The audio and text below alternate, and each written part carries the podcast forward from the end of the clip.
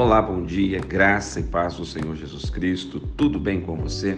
Aqui é o pastor Rodrigo Bussardi, da Igreja Metodista Central em Resende, a Catedral Emanuel. Eu tenho uma palavra de Deus para o seu coração. 1 Coríntios capítulo 2, verso de número 16. Pois quem conheceu a mente do Senhor que o possa instruir? Nós, porém, temos a mente de Cristo. O apóstolo Paulo está nos orientando a buscarmos ter a mente de Cristo, ou seja, ter os pensamentos de Cristo.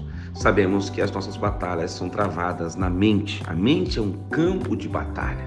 Antes de você agir no mundo físico, primeiro você pensa. Já dizia o filósofo: penso, logo existo. Então, penso, logo ajo, produzo. Então, é muito importante que você selecione bem os seus pensamentos. Que tal pensar no que pensar? Que tal eliminar alguns pensamentos? Que tal você fazer um filtro? Que tal você repreender alguns pensamentos?